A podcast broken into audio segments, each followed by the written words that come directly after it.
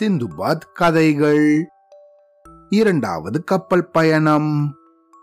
போன கதையோட தொடர்ச்சி.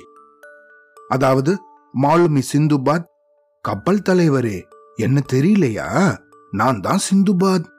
மீனோட முதுகுல இறங்கினோம் தானே அதுக்கப்புறம் என்ன நடந்துச்சு தெரியுமா? அப்படின்னு சொல்லி எல்லா விவரங்களையும் எடுத்து சொன்னேன். மிராஜ் மன்னர் என் மேல காட்டின அன்பையும் கருணையையும் தெரிவிச்சேன். அதை கேட்ட கப்பல் தலைவரும் மற்ற வியாபாரிகளும் ரொம்ப ஆச்சரியப்பட்டாங்க. என்னோட இந்த முழு விவரத்தையும் கேட்ட கப்பல் தலைவர் ஆச்சரியப்பட்டார். அப்படின்னாலும் நான் தான் சிந்துபாதா அப்படிங்கறது தெரிஞ்சுக்க இன்னும் ஏதாவது அடையாளம் இருந்தா காட்டு அப்படின்னு சொன்னாரு. என்கிட்ட என்ன அடையாளம் இருக்கு? அதனால பாக்தாத் நகரத்திலிருந்து புறப்பட்ட விவரங்களையும் வழியில அந்த தீவுல இறங்கின விவரத்தையும் ரொம்ப விரிவாக எடுத்து சொன்னேன் அந்த கப்பல் தலைவரும் மற்றவங்களும் இதை எப்படி நம்பாம இருக்க முடியும்? இதையெல்லாம் கேட்டதுக்கு அப்புறம் கப்பல் தலைவர் என்ன ஆலங்கினம் செஞ்சு என்னோட பொருட்களை எல்லாம் என்கிட்டயே கொடுத்தாரு. அந்த பொருட்கள் எல்லாம் அப்படியே இருந்துச்சு. அந்த பொருட்களை எல்லாம் நான் பரிசோதிச்சதுக்கு அப்புறமா அதுல இருந்த மிக விலை உயர்ந்த ஒரு பட்டாடைய அரண்மனைக்கு எடுத்துக்கிட்டு போனேன். அத மன்னர் மிராஜுக்கு என்னுடைய காணிக்கையாக கொடுத்தேன். இதனால அவர் ரொம்ப மனம் மகிழ்ந்து எனக்கு ஏராளமான பொருட்களை பரிசாக கொடுத்தாரு. அந்த பரிசு பொருட்களையும் ஏற்கனவே என்கிட்ட இருந்த பொருட்களை எல்லாம் எடுத்துக்கிட்டு கப்பல் கிளம்புனும் போது நானும் அதுல ஏறிண்டேன். ஒரு வழியா நீண்ட இடைவெளிக்கு அப்புறமா பாக்தாத் நகருக்கு கப்பல் வந்துச்சு. நான் பாக்தாத் நகரத்துக்கு வரும்போது பெரிய சீமானாக இருந்தேன். வழியில ஏராளமான பொருட்கள் எனக்கு சேர்ந்ததுதான் அதுக்கு காரணம். நான் திரும்பவும் பாக்தாத்துக்கு வந்ததும் என்னோட சுற்றத்தார் எல்லாம் ஓடி வந்தாங்க. நானும் பழைய சம்பவங்களை எல்லாம் மறந்து அவங்களுக்கு நிறைய பொருட்களை கொடுத்து நானும் சுகமாக வாழ்ந்துட்டு வந்தேன். என்னோட வீட்டுல திருமண பக்கமெல்லாம் வேலைக்காரர்கள் விலை உயர்ந்த சாமான்கள் அப்படின்னு வீடு முழுக்க நிரம்பி இருந்துச்சு. பணத்தை பணம்னு நான் பார்க்கவே இல்லை. இதனால பழைய கெட்ட வழக்கங்கள் எல்லாம் என்கிட்ட திரும்பவும் குடிக்கொண்டுருச்சு இந்த வழக்கங்களுக்கெல்லாம் தான் பணம் ஏராளமாக செலவாகுமே. அதனால நாளடைவுல என்கிட்ட இருந்த பணம் எல்லாம் நல்லா கரைய ஆரம்பிச்சிடுச்சு. அப்படின்னு இந்த கூலிக்கார சிந்துபாத் கிட்ட மாலுமி சிந்துபாத் நண்பரே இதுதான் என் முதல் பயணத்தோட கதை. மொத்தம் நான் ஏழு பயணங்களை மேற்கொண்டேன். நாளைக்கு நீங்க திரும்பி வந்தா என்னோட ரெண்டாவது பயணத்தின் கதைய சொல்றேன். அப்படின்னு மாலுமி சிந்துபாத் இந்த கூலிக்கார சிந்துபாத் கிட்ட சொன்னாரு. அதோட இந்த கூலிக்காரனுக்கு நிறைய உணவும் உடையும் கொடுத்து கையில நூறு பொற்காசுகளும் கொடுத்தாரு. இதையெல்லாம் வாங்கிக்கிட்ட இந்த கூலிக்கார சிந்துபாத்துக்கு ஏற்பட்ட சந்தோஷத்தை சொல்லவா வேணும்? இந்த மாலுமிய வாழ்த்திட்டு அடுத்த நாள் காலையில வந்துடுறதாக சொல்லிட்டு அங்கிருந்து கிளம்பி போனாரு. இதுக்கு அடுத்த நாள் காலையில இந்த கூலிக்காரனோட இன்னும் பல பேர் வந்திருந்தாங்க. அவங்களுக்கும் விருந்து உபசாரம் எல்லாம் செஞ்சாரு இந்த மாலுமி சிந்துபாத். இதையெல்லாம் பண்ணிட்டு தன்னோட ரெண்டாவது பயணத்தோட கதைய சொல்ல ஆரம்பிச்சாரு. நண்பர்களே கொஞ்ச நாட்கள்ல எனக்கு திரும்பவும் கடல்ல போகிற ஆவல் ஏற்பட்டுச்சு. ஆனா இந்த தடவையோ என்கிட்ட கொஞ்சோண்டு பணம் தான் இருந்துச்சு. அந்த பணத்தை வச்சுக்கிட்டு ஒரு கப்பலும் அதுல ஏராளமான மாலுமிகளையும் ஏத்திக்கிட்டு என்னுடைய பயணத்தை ஆரம்பிச்சேன். நானு பயணம் செய்யறத பார்த்த பல வியாபாரிகள் என் கூட வரதாக கிளம்பினாங்க. அவங்க எல்லாரையும் கூட என் கூட சேர்த்துக்கிட்டு பயணிக்க ஆரம்பிச்சோம். வழியில பல தீவுகள்ல இறங்கி சாமான்களை வித்தும் வாங்கியும் நல்ல லாபத்துக்கு வியாபாரம் செஞ்சுட்டு வந்தோம்.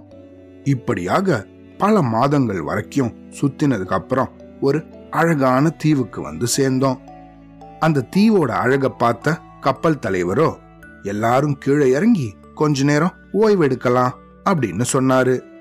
நானும் என் கூட கப்பல்ல வந்த மற்ற சகாக்களும் தின்பண்டங்களோட கரையில இறங்கினோம். ஆனா எனக்கு தூக்கம் வரவே நண்பர்களை எல்லாம் விட்டுட்டு கொஞ்சம் ஒதுக்குப்புறமாக போய் நான் படுத்துக்கிட்டேன்.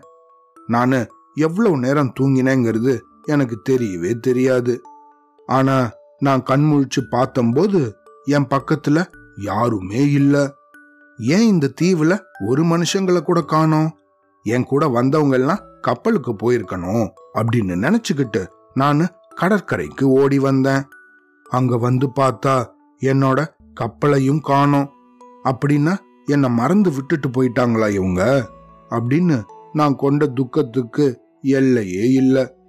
அடடா இவ்வளவு தூக்கம் தேவையா? இப்படியெல்லாம் தூங்கி இருக்கவே கூடாது அப்படின்னு என்ன நானே கடிஞ்சுண்டேன் எனக்கு அழணும் போல இருந்துச்சு. நான் என்ன அழுது என்ன பயன்? என்னோட இந்த முட்டாள்தனத்தால நான் நல்லா தூங்கிட்டேன். அதனால போனதை நினைச்சு அழுது பயன் இல்லை அப்படின்னு என்ன நானே தேத்திக்கிட்டேன். இப்போ இந்த இடத்துல இருந்து நம்ம எப்படி தப்பிக்கிறது? நாலாபுறமும் சுத்தி சுத்தி வந்தேன். எனக்கு ஒரு வன விலங்கு கூட தென்படல. என்ன சத்தம் போட்டு கத்தினாலும் என்னோட எதிரொலி கூட எனக்கு கேட்கல. நேரமோ அதிவிரைவில் ஓடிக்கிட்டே இருந்துச்சு. ஆஹா இருட்டிட்டா ஆபத்தாச்சே அப்படின்னு நினைச்சு ஒரு மரத்து மேல ஏறி தொலை தூரத்துல ஏதாவது தெரியுதா அப்படின்னு பார்த்தேன். என்னோட கூர்ந்த கண்களுக்கு இழுத்தாப்புல ஒரு வெள்ளை கட்டிடம் தெரியறது போல இருந்துச்சு. அந்த திசைய என் மனசுல ஞாபகம் வச்சுக்கிட்டு மரத்துல இருந்து இறங்கி அதை நோக்கி நடக்க ஆரம்பிச்சேன்.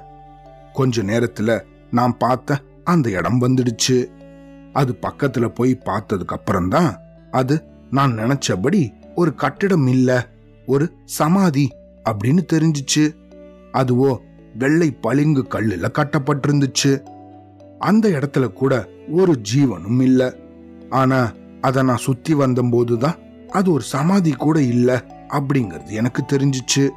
அது எனக்கு விளங்காத ஒரு புரியாத புதிராக தான் இருந்துச்சு. திடீர்னு வானம் கருக்க ஆரம்பிச்சிடுச்சு. அத பார்த்த நானும் ஆஹா ராத்திரி தான் வந்துருச்சோ அப்படின்னு நினைச்சு அண்ணாந்து பார்த்தேன். என்ன ஆச்சரியம்!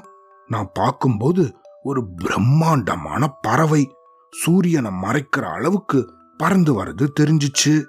சில மாலுமிகள் இந்த பறவைய பத்தி ஏற்கனவே சொல்லியிருக்காங்க. இதுக்கு ரக் அப்படின்னு பெயராம் இதுவோ இங்க இருக்கிற சில தீவுகள்ல தான் வசிக்குது. இந்த பறவையோ அதோட குஞ்சுகளுக்கு யானையையே இரையாக போடும் அப்படின்னு மாலுமிகள் எல்லாம் சொல்லியிருக்காங்க. அதனால இந்த பறவைய பார்த்ததும் எனக்கு எப்படி இருந்திருக்கும் அப்படிங்கறத நீங்களே நினைச்சுக்கலாம். நானு இப்ப நின்னுகிட்டு இருக்க இடம் இருக்கே இந்த வெள்ளை பளிங்கு அது இந்த பறவையோட முட்டையாதான் இருக்கும் அப்படின்னு நினைச்சுக்கிட்டேன். எனக்கு என்ன செய்யறதுன்னே தெரியல. இந்த மாதிரி நான் கலங்கிக்கிட்டு இருக்கும்போது அந்த பறவை நான் எதிர்பார்த்தபடி அந்த முட்டை மேல வந்து உக்காந்துச்சு. உக்காந்த கொஞ்ச நேரத்துக்கெல்லாம் அந்த பறவையும் தூங்க ஆரம்பிச்சிடுச்சு. இதுக்கப்புறம் என்னாச்சுன்னு அடுத்த கதையில கேட்கலாம். சரியா? அவ்வளோதான்.